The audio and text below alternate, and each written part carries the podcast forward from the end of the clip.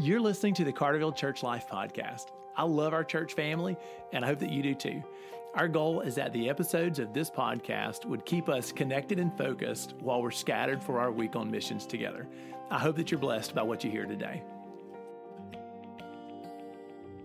Hey, church family, happy Thursday. I'm excited that you tuned in to the podcast this morning. So, I don't know when you're listening. Maybe it's early in the morning. Maybe you're talk, taking a walk or dropping the kids off at school. Maybe you're wrapping up your day. But wherever you are and whatever you're doing, I hope today's episode of the podcast will help you be church family. So, today we want to talk a little bit about Disciple Now. And to help me talk about Disciple Now, I've got a couple of friends. I'll introduce them to you in just a second. But if you didn't already know, this Friday, Saturday, and Sunday, our church and the rest of the city will be gathering for Disciple Now weekend. Carterville gets to host it this year, so we'll be in our sanctuary. We're excited about that. Um, but all over the place, our students are going to go to host homes. They're going to read scripture together, pray with each other, focus on the Lord. Uh, it's a fantastic and very fun weekend. Uh, they'll do service projects, they'll play games, they'll worship together, they'll have a speaker. And ultimately, our prayer is that God would move among the students of our church and of our whole city. So, here to talk talk with me about Disciple Now so that the whole church will know how to pray and be ready. We've got Corey, uh, who is our intern in student ministry. Hi, Corey. How are you? Good. How are you? Ben? I'm excellent, man. We have Hannah Mullane. Hey, Hannah Mullane, welcome back. Hey. And the world famous Caleb Bowell. What's up? a senior this year, Caleb Bowell. Yes, sir. Yes, sir. Represent. So, uh, Carterville, born and raised right here. All right, so you guys can share a little bit about Disciple Now. Uh, Corey, if you will, man, help us get kicked off. What is, uh, you know, you've done a lot of Disciple Now weekends, you've been a part of this before. What are the kind of things uh, that people might see happen at a Disciple Now weekend for teenagers?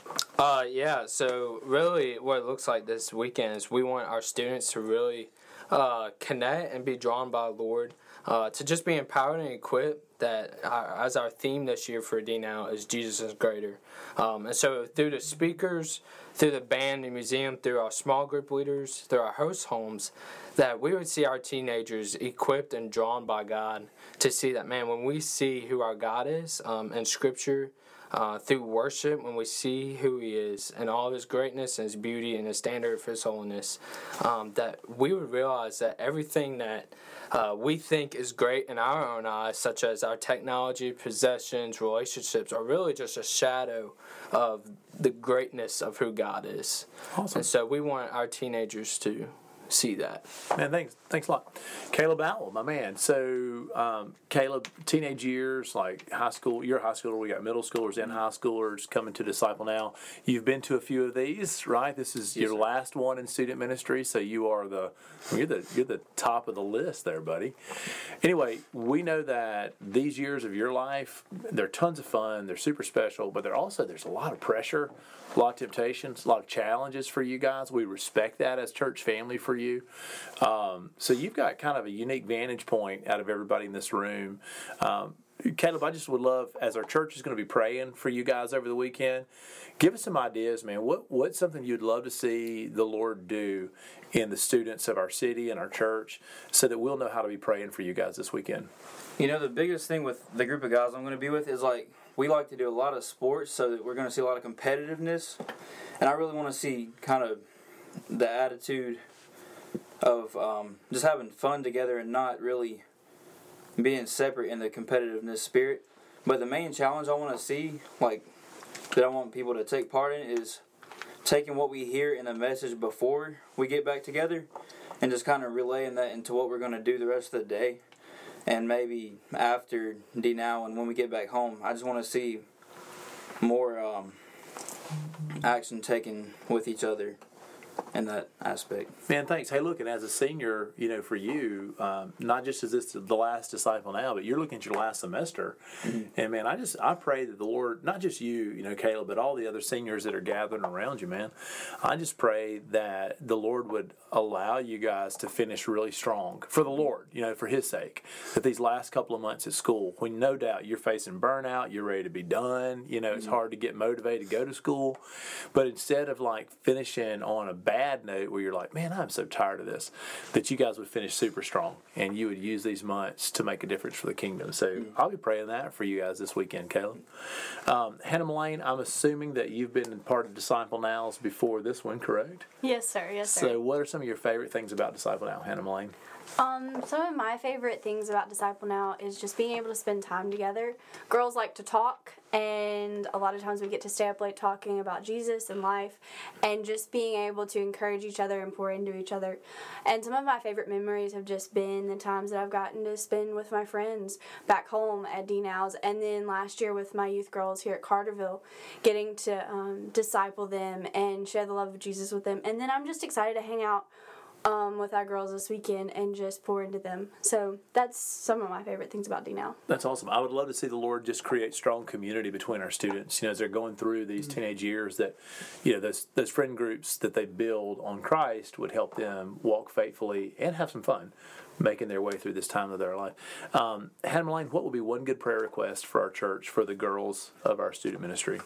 Um, I think for our girls just to come together in this Christian community and also to be able um, to continue in that community once they leave D now, to continue to pour into each other and pour into the people around them. Awesome.